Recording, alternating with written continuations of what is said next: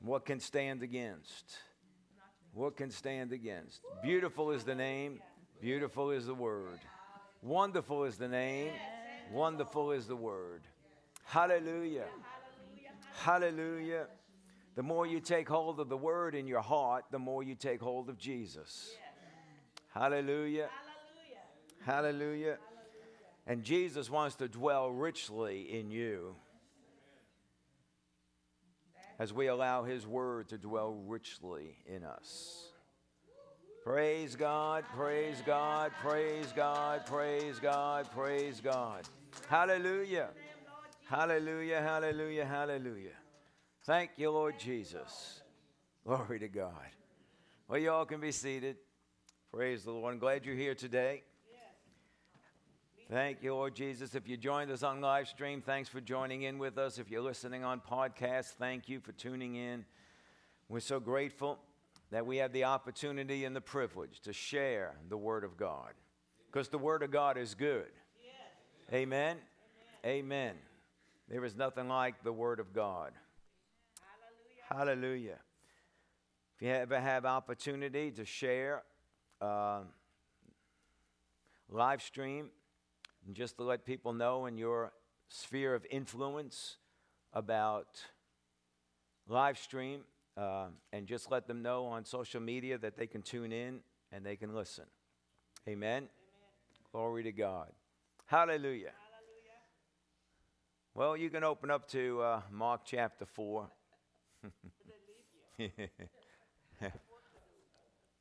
Thank you, Jesus. We've actually been talking about financial things over the last few weeks, and we started talking about the tithe, the basic operations of the kingdom, and the importance of the tithe. And um, last week we were talking about giving where you belong, that God sets you in places and connects you even with ministries and, and things that He's doing around the world. And we, have to, we should give where it is that we belong, that we need to know who our company is. Isn't that right? And today I want to talk to you about removing limitations. You know, limitations, removing limitations is not only in the financial realm. Now, you can listen to it in the financial realm, but it's also removing uh, limitations in your health. Is your health good enough? Is good enough good enough? You know, so removing limitations, removing limitations and issues and problems within your relationships, removing the limitations of being able to step out, the limitations of timidity, and breaking those barriers. Amen. There's a lot of things that need to be broken in our life because the devil has done a good job of developing these things in our life. And this is why when we say things like, well, bless God, that's just the way I've always done it, well, you're doing it the devil's way. Because the devil's the one that's developed those things in you. And we need to get on God's program. God's program will remove limitations from us. So, here in Mark chapter 4, let's read verses 26 through 29. And guess what? I'm not going to say anything new to you that you haven't already heard. But um, we need to get it out of your head and get it into your heart. That's where it needs to make that move. It's 18 inches. 18 inches out of your head and into your heart where it'll become a force in your life rather than just a theory in our mind. Amen. It says in verse 26, and he was saying, the kingdom of God is like. So when he says the kingdom of God is like, it's really important to pay attention because he's going to tell you what the kingdom of God is like and how the kingdom operates. You know, if we're in the kingdom of God, it's important to know how the kingdom operates so we can operate correctly within the kingdom. Amen. The kingdom of God is like a man who casts seed upon the soil. And he goes to bed at night and gets up by day, and the seed sprouts and grows. How? He himself does not know. The soil produces crops by itself first the blade, then the head, then the mature grain in the head. But when the crop permits, he immediately puts in the sickle because the harvest has come. Praise God. The seed of the Word of God is cast and then it sprouts. How does that happen? You don't know. So stop thinking about it. Stop trying to figure it out. Stop wasting your time and your effort in trying to figure all this out. And spend your time and effort in the things you're supposed to do. Yes. Amen. He's telling you what the kingdom of God is like, so stop trying to figure it out. Just do what he says. We don't know how it sprouts, but one thing we do know for the kingdom of God, this is normal. This is why when you talk to people about this stuff, they're like, What are you talking about? That's not right. Well, it's not right for the world because they're a bunch of selfish, stingy, hoarding up people. Okay, never mind. But it's right in the kingdom of God. Yeah. So if you're not in the kingdom of God, Jesus said it this way unless you're born again, you can't even see the kingdom. And unless you're born again, you can't enter into the kingdom. Right. So there's a blinder over people that's not in the kingdom. They can't see this. They think this is ridiculous. And there's even a lot of Christians that think it's ridiculous because they never learned it. They never operated in it. They never proved it. But this is normal operate. The kingdom of God is like, and this is normal operation. So, how does it sprout? We don't know. It's normal not to know. You know, you don't need to know everything. Have you come across that revelation? Not only don't you need to know everything, we don't know everything. But what we do know is what we're supposed to know according to the Word of God. Now, what happens a lot is our mind wants to dissect the seed of the Word of God and looking for the manifestation of the promise. It's like having an acorn and ripping the acorn open and looking for a little oak tree. Is there an oak tree in that acorn? No, there's no oak tree in that acorn. You show me. Don't tell me yes. Show me the, uh, show me the oak tree. There is no oak tree in an acorn. But what's in the acorn is the life that can produce an oak tree. So we want to dissect the word like the acorn and looking for the manifestation of the promise or looking for the tree instead of looking at the life within the seed to produce the manifestation. The life is in the seed. Yes. Amen.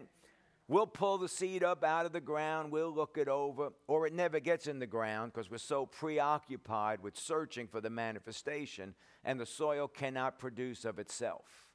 The soil produces of itself. isn't that what it says in 28? The soil produces of itself. So, what grows the seed? I think it's in verse 28. What grows the seed? The soil. Is it 20? Yeah, there it is. The soil produces crops by itself. So the soil produces the harvest. Not your mind, not trying to figure it out, not trying to find it, not getting tired of waiting for it. Nothing's going to do it. Only the soil can produce it.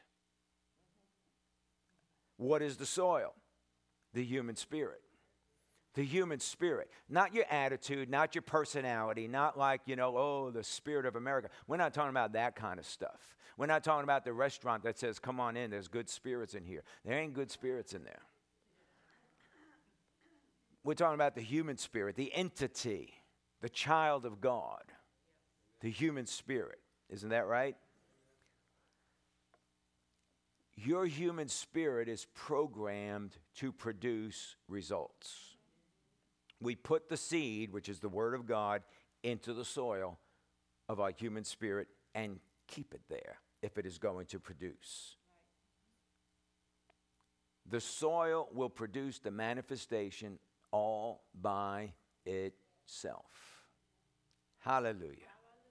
Now, obviously, okay, let's not get crazy here and think, oh, you're, you're doing it yourself and you're not saying God excuse me, who set this whole thing in, into motion? God set this into motion, so it's obviously of God. God has produced it by his power and said, This is the way that it works. The kingdom of God is like. Okay? So you either get on the sovereign program of God or you go off on your own and go, eh, that don't that's no, that's not the way it is. You either get on God's program or you don't. And, in, you know, many times in order to do that, you got to get off your tradition.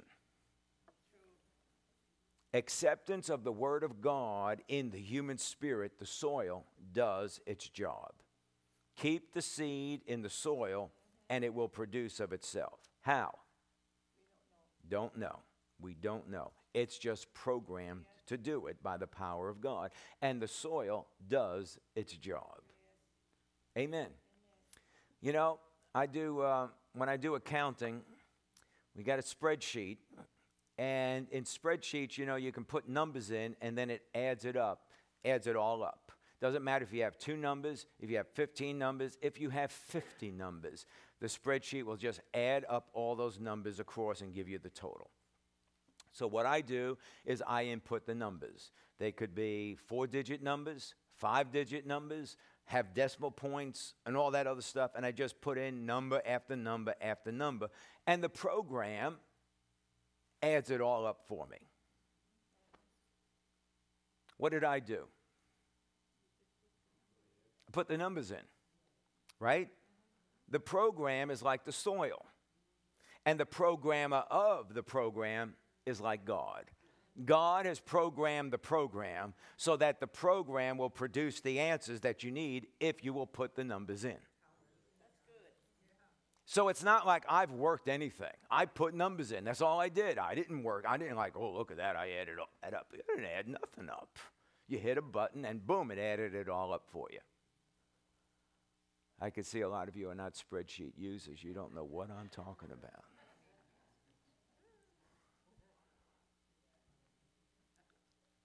The computer, it just does the programs. The programs and the computer produces the results that you need.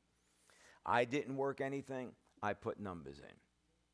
So if I get a wrong answer, what's the problem?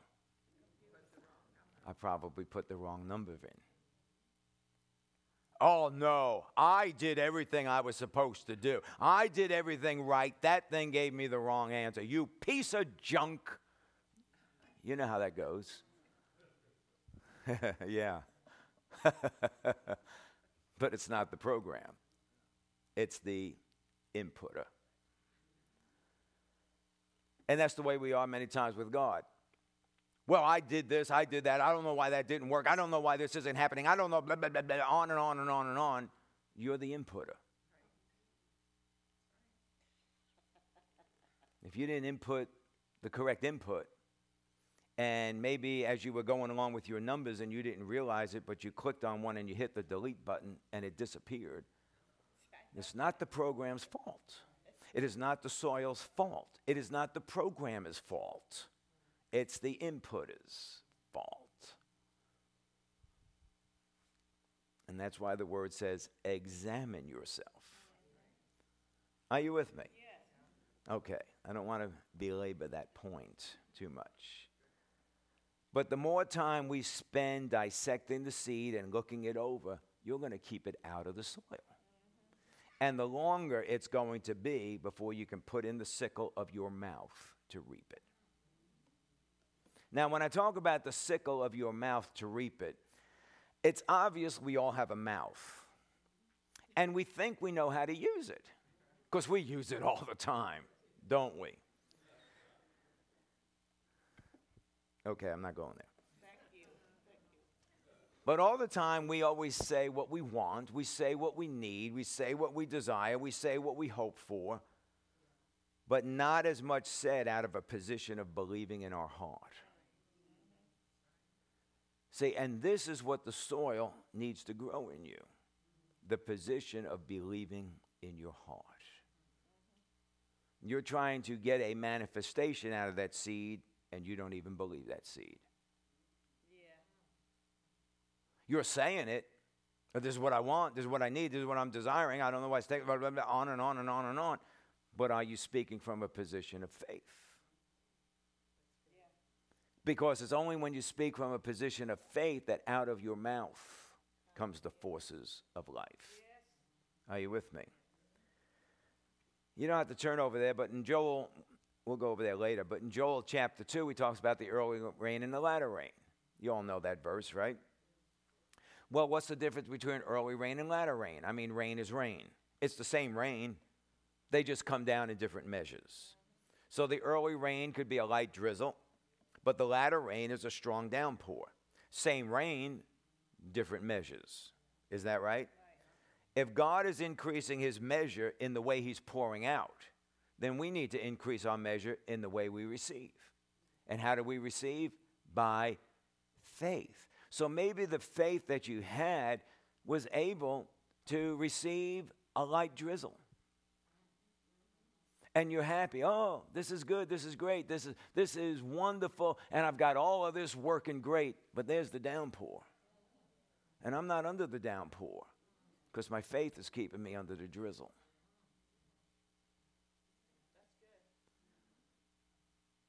If God's going to increase his measure of outpouring, then we have to increase our measure of receiving, which is to increase faith. Well, Pastor, I have faith.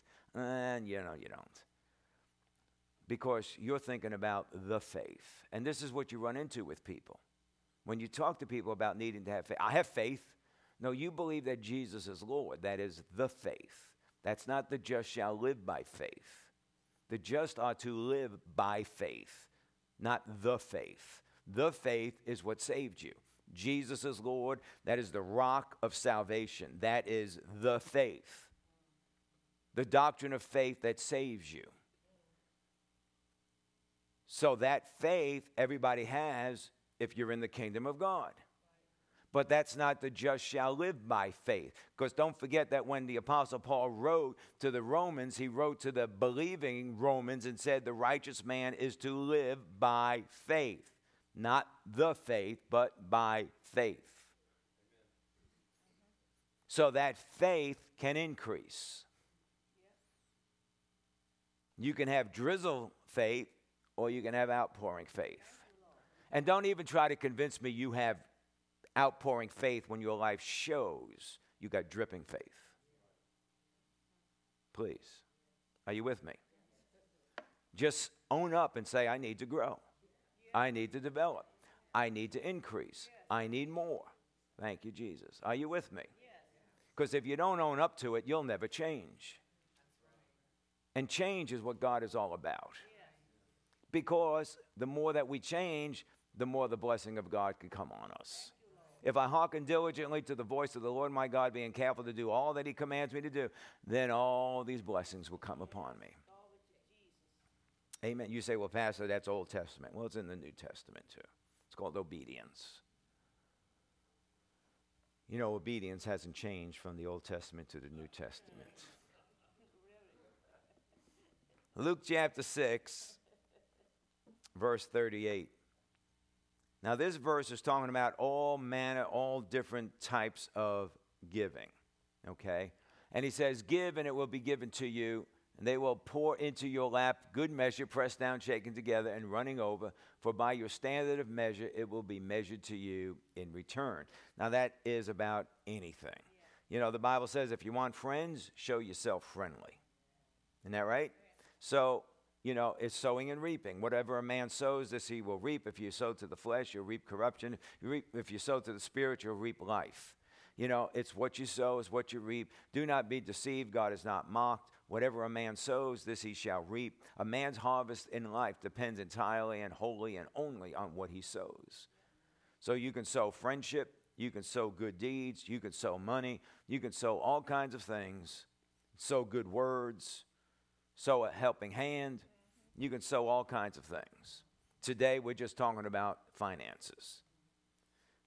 But you can look at it wherever you need to look at it, whatever the Spirit of God deals with you about. By your measure, it will be measured to you in return. It's the measure of capacity. The measure of capacity that we receive is based on the measure of capacity that we give it's measured back to me in likewise capacity to that which I give. All right, the word capacity means a maximum amount that can be contained. It's not what we think can be contained, but what actually can be contained. How many of you ever raked leaves in your in your front in your lawn? A couple of people. The rest of you are like, I ain't touching those things. But you take leaves and you put them in that leaf bag and you fill it all up and it comes all the way up to the top and you're like, I need another bag. No, you need to press it down, shake it, and get it to go down some more, and then you can put more in. And then you press it down and you shake and you can get more in there and it gets more and more and more. So it's not so much what you think the capacity is, but what actually can be contained. If I'm in need of a glass of water, I cannot come to you with a little thimble huh, and expect to receive back a full glass of water. Uh, here's a thimble. I need a glass of water. Well, what am I going to get back? A thimble of water, right? If I give a thimble, I'm going to get back a thimble. If I want somebody to fill up a gallon jug for me, I can't hand them a quart container and say, put a gallon in here. It's not going to work. I have to increase my quart container to a one gallon container in order to receive a gallon in return. Now, God's not giving you back what you bring to Him, He's giving back good measure, pressed down, shaken together, and running over. so if I bring God a thimble, God will give me a thimble back, good measure, pressed down, shaken together, and running over. Right. Can you see that? All right, so if I give to him a glass, he'll give me back a glass, good measure, pressed down, shaken together, and running over. If I give him a gallon container, he'll give me a gallon's worth back, good measure, pressed down, shaken together, and running over. When we bring him our container, it's empty. When he gives it back to us, it's good measure, pressed down, shaken together, and running over. Amen. So, for God to increase his measure back to us, we increase our measure in giving to him. Amen. Amen. Now, God is ready to pour out in greater measures, but we have to put ourselves in position to receive all he has by increasing our measure of giving. There's one that scatters, but yet increases all the more. Isn't that right? So, if we choke, on our increasing our capacity to give, the same is going to be measured back to us. If we limit ourselves in the measure of our giving, then we will limit ourselves in the measure we can receive. Oh, no, Pastor, you know, you can just give me, and no, you won't be able to receive it. If we choke and do not give, then we will choke when we don't receive. If we choke and do not increase our giving, then we will choke because our receiving will not increase. So, how do we remove limitations? Increase on our side the things that we do. What is it that's keeping you from obeying God? What if God's dealt with you about increasing your measure of giving? And you're like, nah, I, I can't do that. I can't do that. I, you know, I, what's going to be left for me, Peter? You know, we can come up with all kinds of things about why we don't want to obey God, right? But it's obedience that opens the door to the blessing. It's not an external problem, it's an internal issue.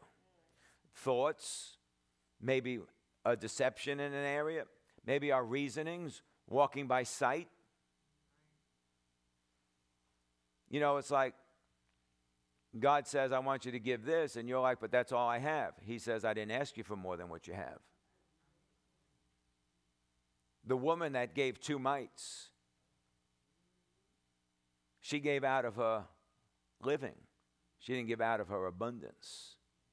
And she got honor from the Lord. Yeah. Giving out of her giving, I mean, out of her living, rather than out of her abundance. Are you with me? And we're not talking about works. This doesn't mean, okay, well, I'm going to just start giving a whole lot more. No, you got to do it by faith. So, what do you have to do? Put the word in your heart. You got to get the word in there to grow. You got to get that word to do. How do you do that? Keep it in there. How do you keep it in there? Talking it, meditating it, pondering it. There's one that scatters and yet increases all the more. There's one that scatters and yet increases all the more. There's one that scatters and yet increases all the more. As long as the earth remains, seed time and harvest shall not cease. As long as the earth remains, seed time and harvest shall not cease. It's pondering the word of God over and over again. It's better than the garbage you listen to on TV, Netflix, or any place else.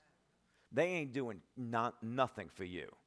They are not incre- increasing your, oh, but you know, I had a busy day. I just need to chill out. You need the Word of God because your chilling out is putting you in freeze mode.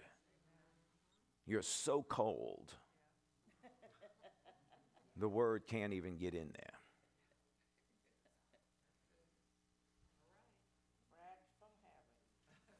Hallelujah. Hallelujah. Joel chapter 2. So it's growing in faith. We have to grow in faith. Faith is what needs to be grown. Stop trying to grow the manifestation. Anybody can do that by the arm of the flesh. Just toil, just work, steal, rob, do whatever you have to do, but the work of the flesh can make it happen. But cursed is the man that trusts in flesh. Joel chapter 2, verses 25 and 26.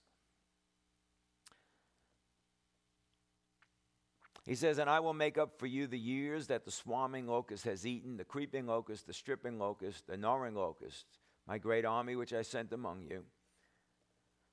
And you will have plenty to eat and be satisfied and praise the name of the Lord your God, who has dealt wondrously with you. Then my people will never be put to shame. God's a God of restoration. He's about to turn some things around. It's the day of the latter rain. He is restoring in a greater measure and greater capacity. It's time of rapid reproduction, quick growth, and greater reaping. Amen. Amen. It's time to do more, get more, reach more. Do more, get more, reach more. Do more, get more, reach more. Yes, well, if I get more, I'll do more. You're backwards. Do more, get more. Yeah. Do more, get more, reach more. Amen.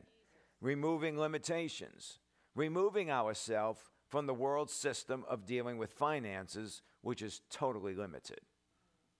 The world system is totally limited. I know you're looking at the stock market and everything, and it's always been in the green for quite a while and stuff. It's fixed. It's about ready to, the bottom's going to fall out. It's ready to. You say, oh, that's fear. That ain't fear. I'm telling you what's going on. You think that that thing's stable? That thing ain't stable. There's nothing in the world system that's stable, nothing at all. Jesus said you need to store up where the moths cannot enter in, where thieves cannot break in and steal. Yeah. And get yourself connected to heaven instead of in the world. To overflow in the world, you got to be one of the few. They call the elites. But in the kingdom of God, it's for everybody.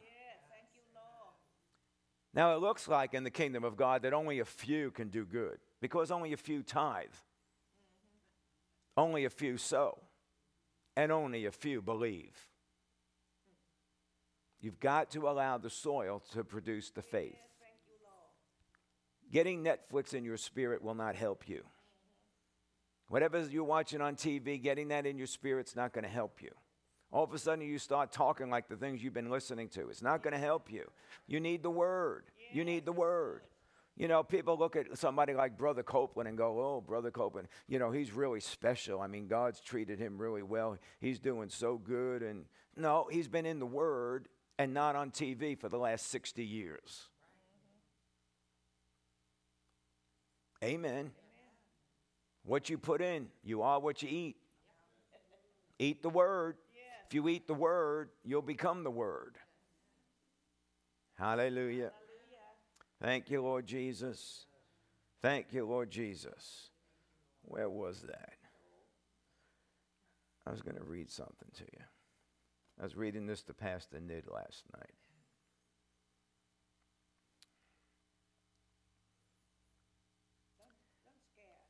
I won't scare you. These are the days that faith is designed for. If this scares you, this is a notice to you. You're not in faith, you need help. You have to understand that. If fear comes, it's because you're not in faith. If all the nonsense that you've been looking at for the last couple of years out there, if that bothers you, you're not in faith.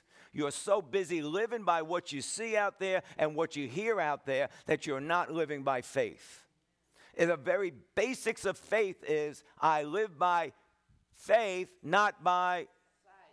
Well, it works in everything. What are you listening to? If that's bothering you, you're not in faith. Hey, let me read this to you. If I can get around all the pictures of the Ukrainian girls that they're trying to send to you. Uh,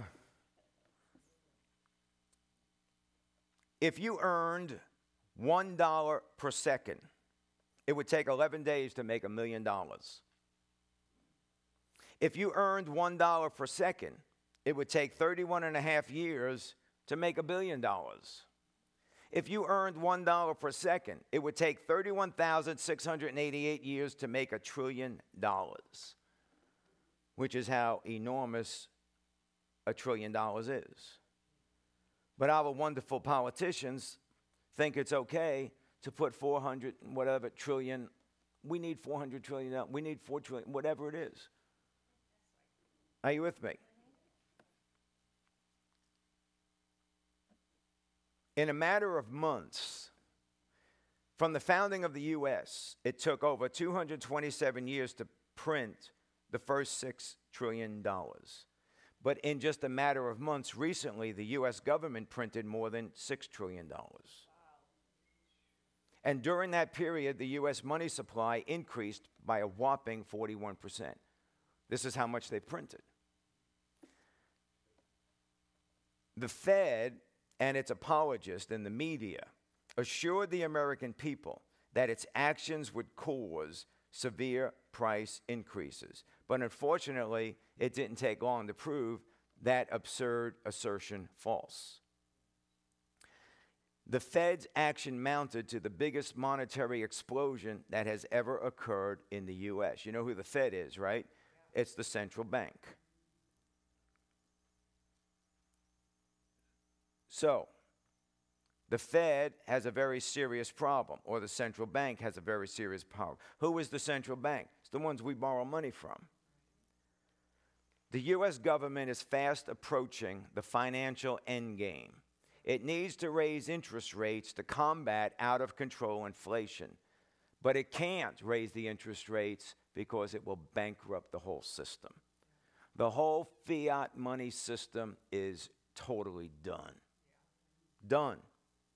They have no choice but to reset the system. That's what governments do when they're trapped. So think of it like this. You've got you play how many of you ever played board games? Okay, you're playing a board game, but you're playing a board game with a little spoiled child. And rather than admit that he's losing, he'll take that board and flip it over and say, I'm done playing this game. Isn't that right?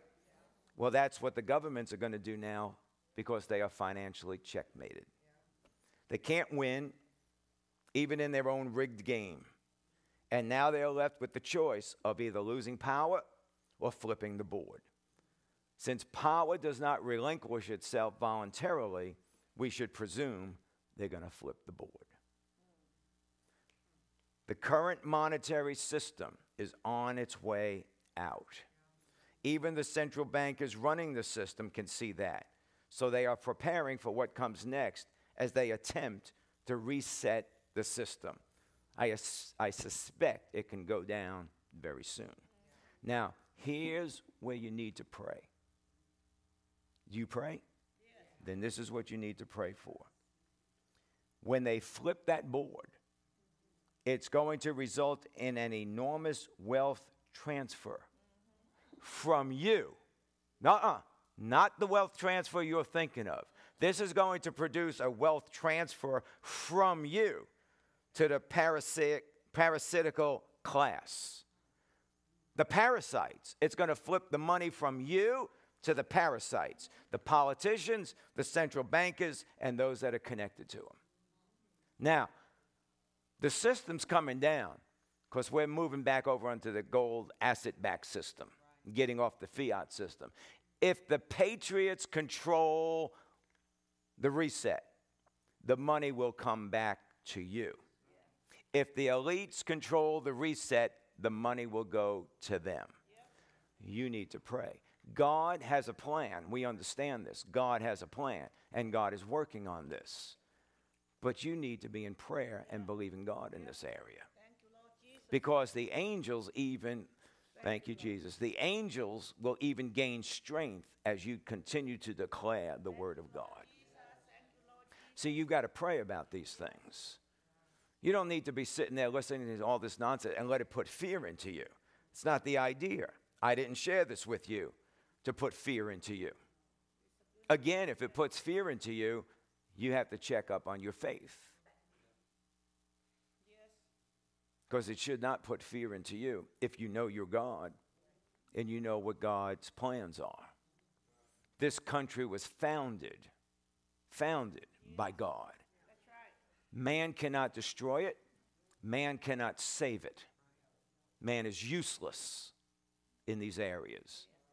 When the time comes and it's the end times, God will then turn this country up. Well, how do you know it isn't the time? It isn't the time. Well, how do you know that? Because we still here. That's why. We're still here. So it's not the end time.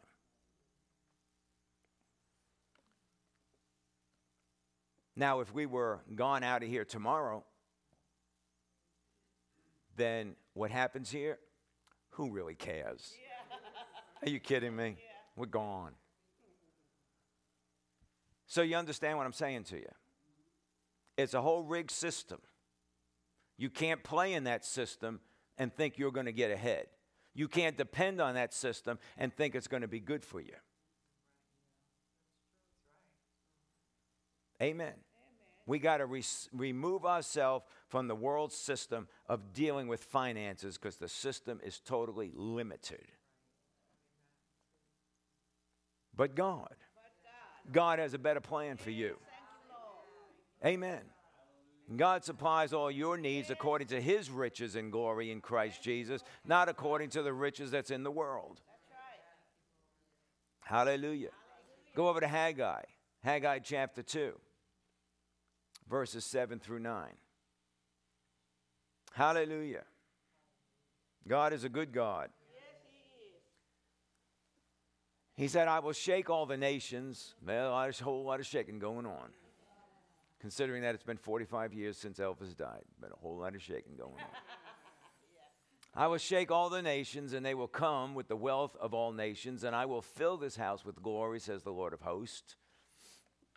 The silver is mine, this is what you got to understand the silver is his, the gold is his, declares the Lord of hosts.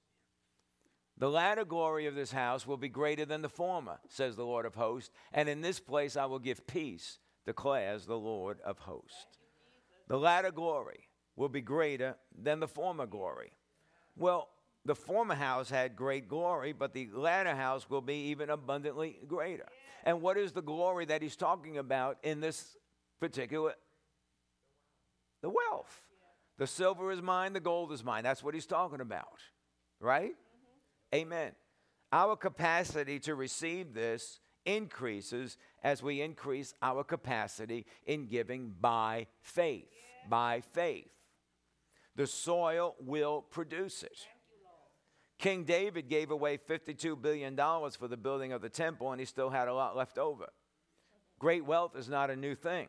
It's not a thing of the new millennium or a new generation. Great wealth is a God thing, it's always been a God thing. It's been around for a long time, and God wants us to catch up to it in these days. Amen. We have to awaken and receive back what the nations took hold of while we were being deceived about wealth. That's why he started off by saying, I will shake the nations. Grow faith. Don't grow your want, your need, your desire. Now, want, need, and desire is, is a place where things can start, but you got to grow faith in those areas. Build faith into your life. Sowing that seed, put it in the soil, keep it in the soil. Don't let it depart from your sight, keep it in the midst of your heart. The Word of God, go over to Ezekiel chapter 28 verses 15 and 16. Ezekiel 28. Now, this is talking about Lucifer. Lucifer, who was the anointed cherub, and he was actually the son of the dawn, it tells us in Isaiah. And um, he was actually God's right hand man. He was the anointed cherub. Isn't that right? But what does the Word of God tell us about money? That it's the root of all evil. Isn't that right? I'm sorry, not money, the love of money. The love of money is the root of all evil. Well, here in Ezekiel 28, verse 15 and 16, talking about Lucifer, you were blameless in your ways from the day you were created until unrighteousness was found in you. Now, so I had somebody tell me one time, well, you know, if sin's in the world, God created sin. How could sin get here if God didn't create it? Right there. It was found in you. It was made in Lucifer because of what he did. By the abundance of your trade, you were internally filled with violence and you sinned. Therefore, I cast you as profane from the mountain of God, and I have destroyed you, O covering cherub, from the midst of the stones of fire. By the abundance of your trade, or another translation says, by your merchandise, the abundance of your merchandise. You were internally filled with violence and you sinned. There's not even a mention of pride until the next verse or two verses. This is what caused him to sin the abundance of his merchandise or the love of stuff. The love of money. That's why the love of money is the root of all evil, because that's what's created sin, and it began with Lucifer. His eye was on the things and was no longer on God as his maker. That's the love of money. The love of money. It's stuff without God. That's what the love of money is all about. It is not sinful to, for to allow God the pleasure of giving you his kingdom. It gives him great pleasure to do that, doesn't it?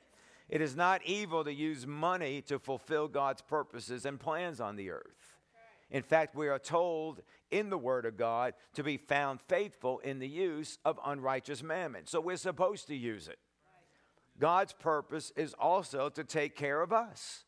So it's not a bad thing that there is money to take care of us. And many people are not grateful because of the spreadsheet thing. They think they figured out the answers.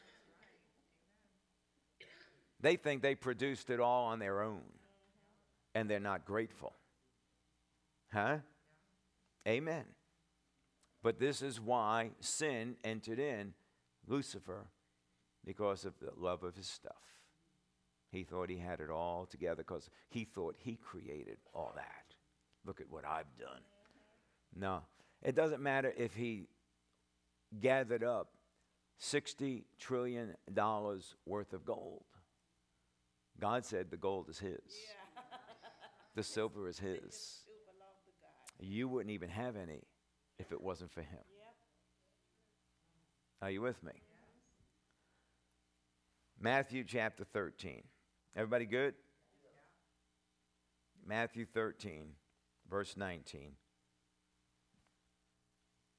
talking about removing limitations, understanding some things. When anyone hears the word of the kingdom and does not understand it, the evil one comes and snatches away what has been sown in his heart. This is the one on whom seed was sown beside the road.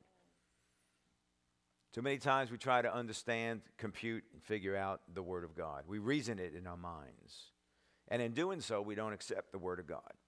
In fact, we probably even forget it. It's called the side of the road. Seed was sown beside the road. You're on the side of the road. You're not on the road, you're on the side of the road. It's called reasoning.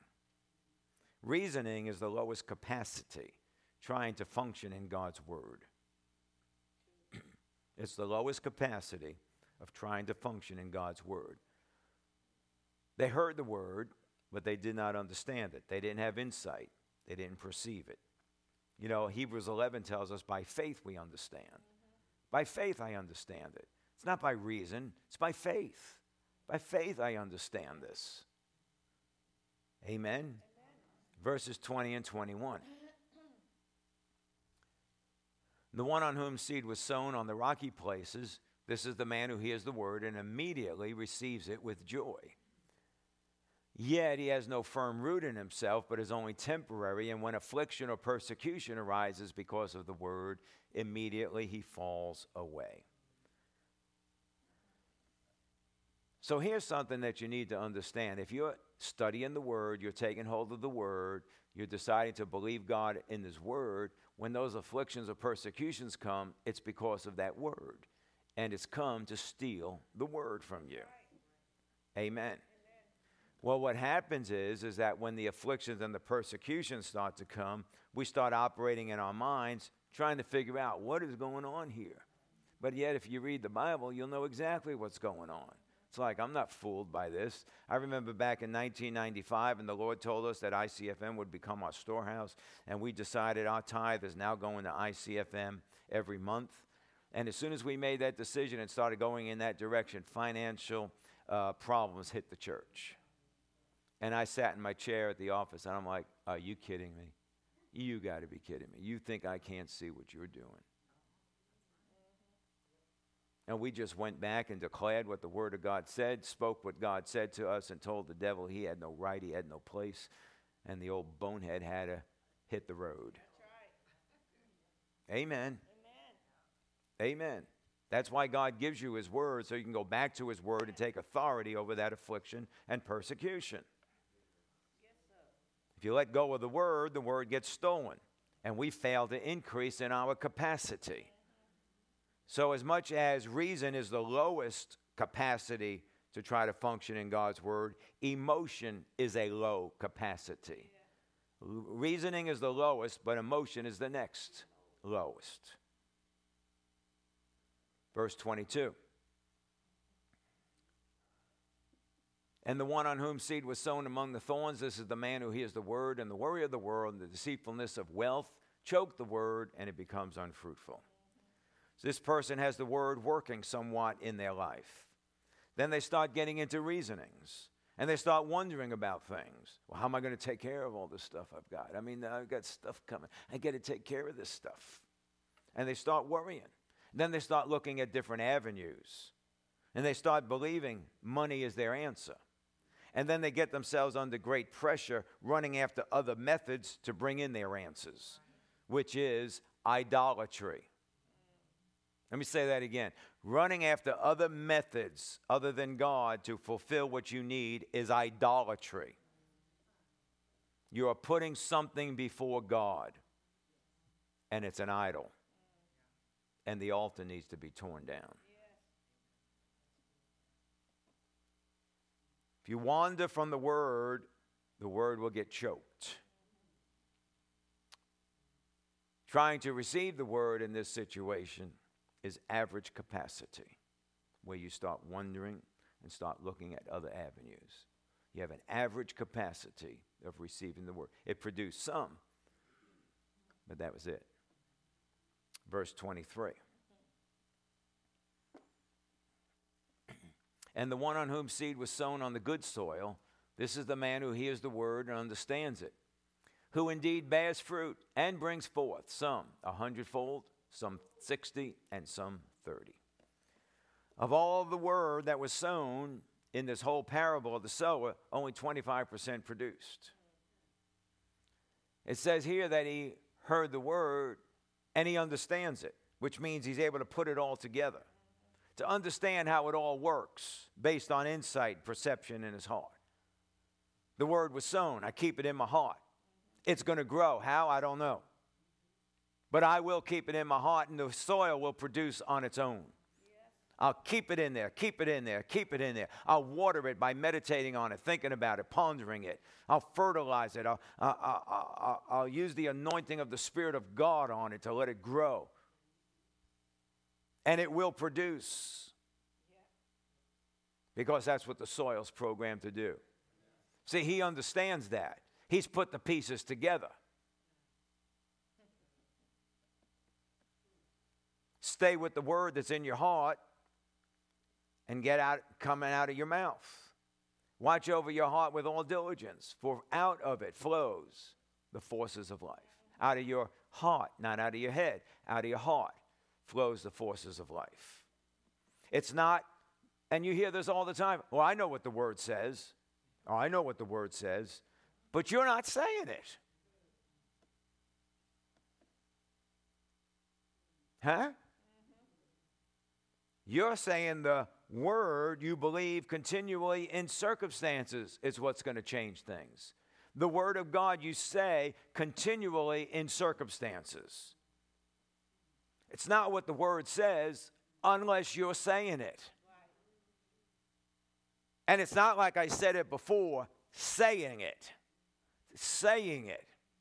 Saying it. Well, Pastor, I mean, there's a lot of stuff there. I mean, how much do I have to keep saying it? Well, you turn off the TV, you might find you have more time. But maybe manifestations are not that important in your life. Maybe you're just happy with the way things are going. Maybe you're satisfied with the drip or the drizzle. You can't be. Watch over your heart with all diligence, the word in your heart and out of your mouth, saying the word you believe continually in your circumstances. Why? Because that's what I believe. Circumstances don't change what you believe. See, if Peter believed he could walk on the water, circumstances wouldn't have changed that. Jesus believed he could walk on the water, and it didn't matter how much the, how big the storm was. He's walking. When you believe it, circumstances don't change it. That's how you knew a lot of people were not in faith when the economy tanked in 2008. Well, it's tanking right now. Where are you going to be? Where are you going to set your faith at? In the parable of the sower, every person here heard the word. Some produced, some did not. Some increased in their capacity, some did not. Why? Some did not understand they needed to keep the seed in the soil. They let the affliction steal it, they let the persecution steal it. They didn't even get it in their heart to begin with. It was on the side of the road. They were reasoning about it, trying to figure it out. The other one had worry, the deceitfulness of riches, the love of money. Let that steal it away. They didn't keep it in the soil. They didn't all understand that. The man of understanding knew how it worked. He kept the seed in the soil, and the soil produced of itself. Some hundred, some 60, some 30 fold. See, that's the highest capacity that you can walk in. This is what removes all limitations. The Apostle Paul said it this way I've learned the secret. I have learned the secret. I know how to uh, uh, uh, abound, or, and I know how to be abased. I know how to live in abundance, and I know how to live in lack. The secret is I can do all things through Christ, through the Word of God. I can do all things. Doesn't matter because I don't set myself on abundance and I don't set myself on lack. I don't set myself on prosperity and I don't set myself on abasement. I don't set myself on any of that. I am set, focused, and I'm looking at Jesus and I'm believing what His Word says, and that's what I'm walking in no matter what goes on around me. I don't trust my abundance and I don't care about lack. I can do all things through Christ who strengthens me. Amen. Hallelujah. Hallelujah. Luke chapter 15. This is the account of the prodigal son and his brother. Verse 25. You know the account. The prodigal son got his inheritance, left home, squandered all of his money eating with the pigs, and then decided I'm going to go home and be a slave in my father's house because slaves live better than me. Slaves didn't have any of the inheritance, but they're still living better than he did when he, because, and he had the inheritance, but squandered it all away. In verse 25 to 30, so now the prodigal son has come home. The father's welcomed him. He gave him the ring, he gave him the robe, put the shoes on his feet, and they're having a uh, festival and rejoicing because the son has come home. It says, Now his oldest son was in the field, and when he came and approached the house, he heard music and dancing. We're going to go on all the way to verse 30. And he summoned one of the servants and began inquiring what these things could be. And he said to him, Your brother has come, and your father has killed a fatted calf, because he has received him back safe and sound. But he became angry was not willing to go in, and his father came out and began pleading with him.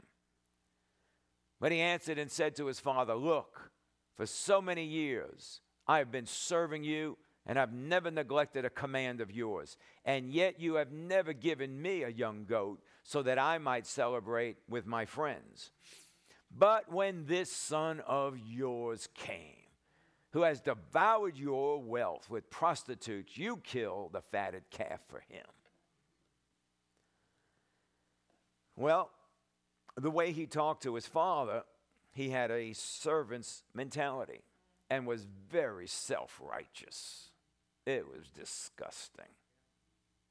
Self righteous just stinks to the highest of heavens.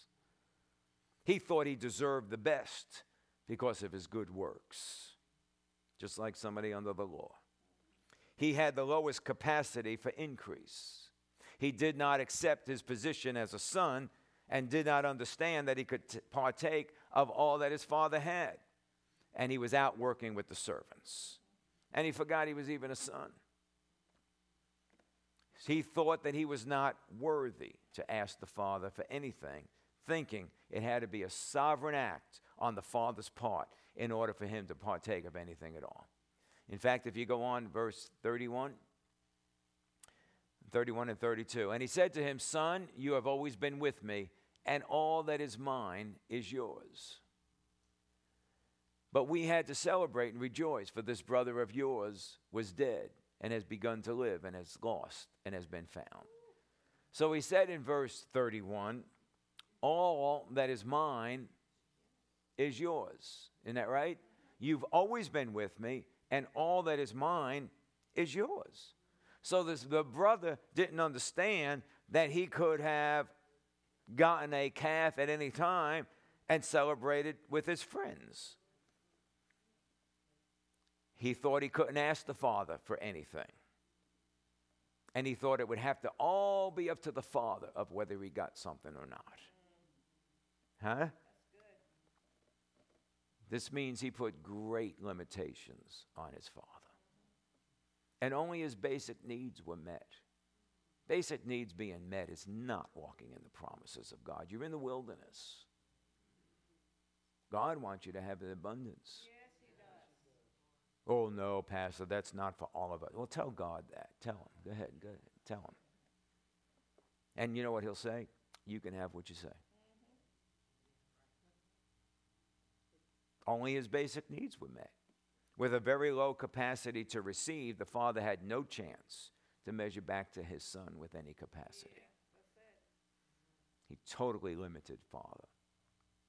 And we can't allow that to happen with our God we have to remove all limitations. Now, the world, just like the prodigal son, says, I'll take it, I'll use it, I'll spend it. It's wrongly used and it's wa- wasted. And the body of Christ still thinks, God wants me to have it, He'll give it to me.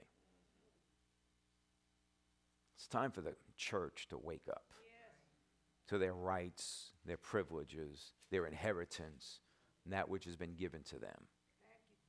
You, Amen. No. And then when the world increases, we get jealous. Well, why are they increasing? Why do they get it? I didn't get nothing. Because you didn't take anything. You didn't believe for anything. You're just sitting there wishing that God would just pour something out on you. And God's going, Oy they, when are they going to get with the program?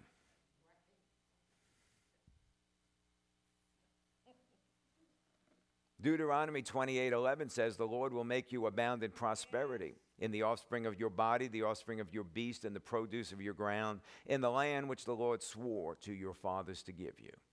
God's desire is that we increase in prosperity, increase in our family, increase in our possessions, and increase in all that we put our hand to. If the prodigal son could get his inheritance and leave home, we can get our inheritance and stay home. Yes. Amen. Amen. Amen. God can do exceeding abundantly beyond all that we can ask or think. Isn't that right?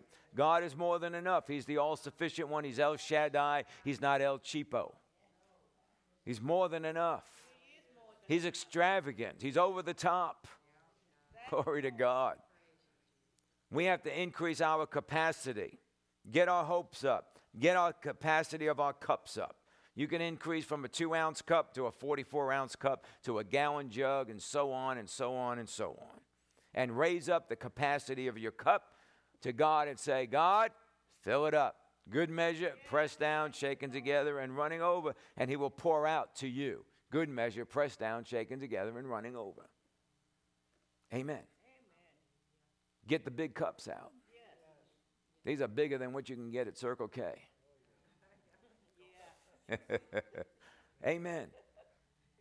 It's time to remove limitations. You know, you know, it's simple things. You know, when um, we would go to a restaurant, and you remember when the tips used to be 10%. Okay, some of you may not remember that, but I'm telling you, it used to be 10%.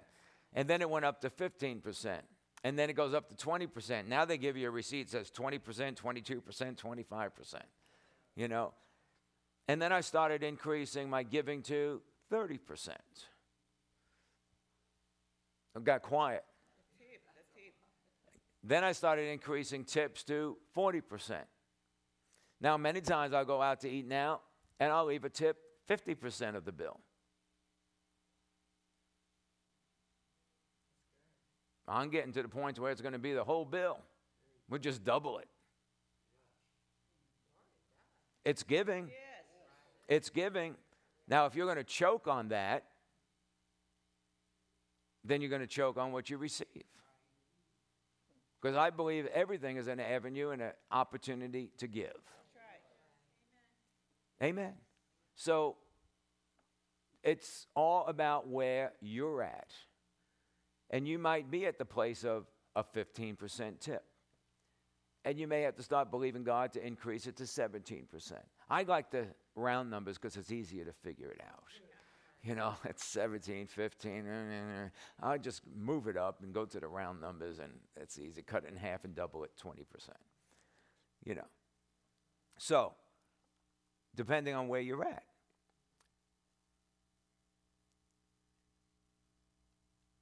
And you may know that there are areas that needs to increase on where you can give more. You know, as soon as our mortgage is paid off, we're increasing our giving into ministries and what goes on around the world. We're increasing that. Amen.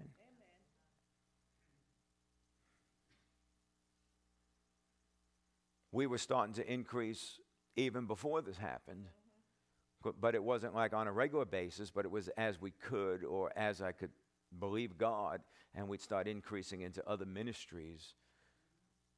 And then we would take one on on a monthly basis, but continue to give into other ministries and believe in God. And now those ministries that we were giving in that way, now we'll start doing on a regular basis. Amen. Because I don't know about you, but I want the end to come. I really do. This gospel will be preached in the whole earth as a witness, and then the end shall come. Hallelujah.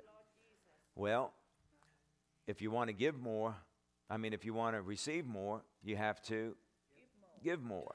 Okay? So your faith, see, you, it, it, you have to stop trying to build your faith to receive, although you do need faith to receive. But you got to start over here and where you start to build your faith to give more.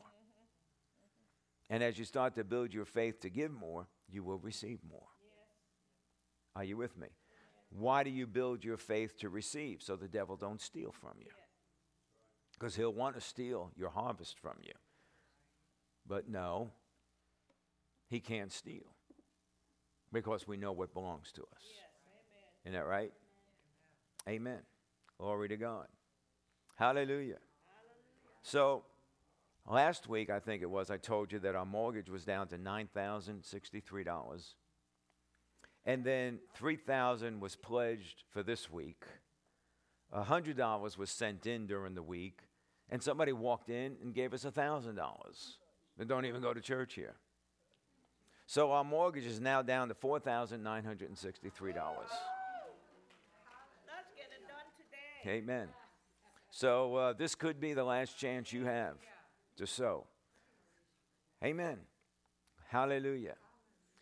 And uh, we are doing a celebration on September 11th because it's going to be paid. Do you believe that? Amen. So we're going to host a luncheon uh, to celebrate the payoff of the church mortgage, and it's going to be on September 11th, and everything will be provided for you. You don't have to bring anything, you don't have to do anything. All you have to do is develop an appetite. And I'll keep you in church long so you'll be extra hungry to eat. Was that a laugh or a moan? oh, Father, we just bless you, Father. we love you. We adore you, Lord. We thank you, Lord, for all that you are and all that you do. Thank you for your wonderful plan. Thank you for all that you have set up in your kingdom, that you reveal them to us through your Spirit, so that we can walk in that which you have prepared. Father, I thank you. Thank you, Father, that you've shown us what the kingdom is like so that we can walk in, partake of, and do our part in functioning in the kingdom so that you would have the freedom to do your part. Holy Spirit, help us, show us where we need to increase in these things, where we need to grow faith in these things, so that we can take hold of your word, put it in our heart, keep it in our heart, water it with meditating on the word and pondering the word and thinking about the word. That will water it by speaking that word into our heart more and more and more, so that when it comes alive, it comes out in faith. It comes out of our mouth full of believing, and therefore we'll start acting on that which we believe, and we will have the increased results that your word brings. Father, I thank you that we are good soil for you have made each and every one of us. You have remade us in Christ and made us to be in his image. and Lord, I just thank you that because our spirit is good soil, I thank you, Father, that your word goes into that good soil and that good soil produces and brings forth and bears fruit into our life. Father, we thank you for it. We bless you. We praise you for that and give you the glory in Jesus' name. Amen. Amen. Amen. amen. Glory to God. Hallelujah. Glory to God. So, as you're giving today, if you want to sow an extra seed into the final payoff of the mortgage, then you can do so. Just mark your envelope or your check uh, building fund, and uh, we'll take care of that for you. Thank you, Lord Jesus. God is good. God is good. If you need an envelope for credit card or cash giving, it'd be on the seat back in front of you. If not, then just raise your hand. The ushers will serve you. Thanks again on live stream for joining us. And uh, I do pray that the Word of God has really touched you and brought increase to you in your believing, that your capacity raises up so that as your capacity grows up, that your capacity increases, your ability to receive increases also. If you'd like to sow seed into the ministry, into the building fund, the payoff of the mortgage, then you can go to our website, newlifefamilyworship.net, click on the giving link, thank in advance for the seed that you sow. If there's anything at all that we can stand in prayer with you about, please let us know. It is always an honor and a privilege to believe God for our partners so that your needs will be met. Amen. Amen. And one more Harvest Festival is coming up on October 31st, and that's where we uh, open up our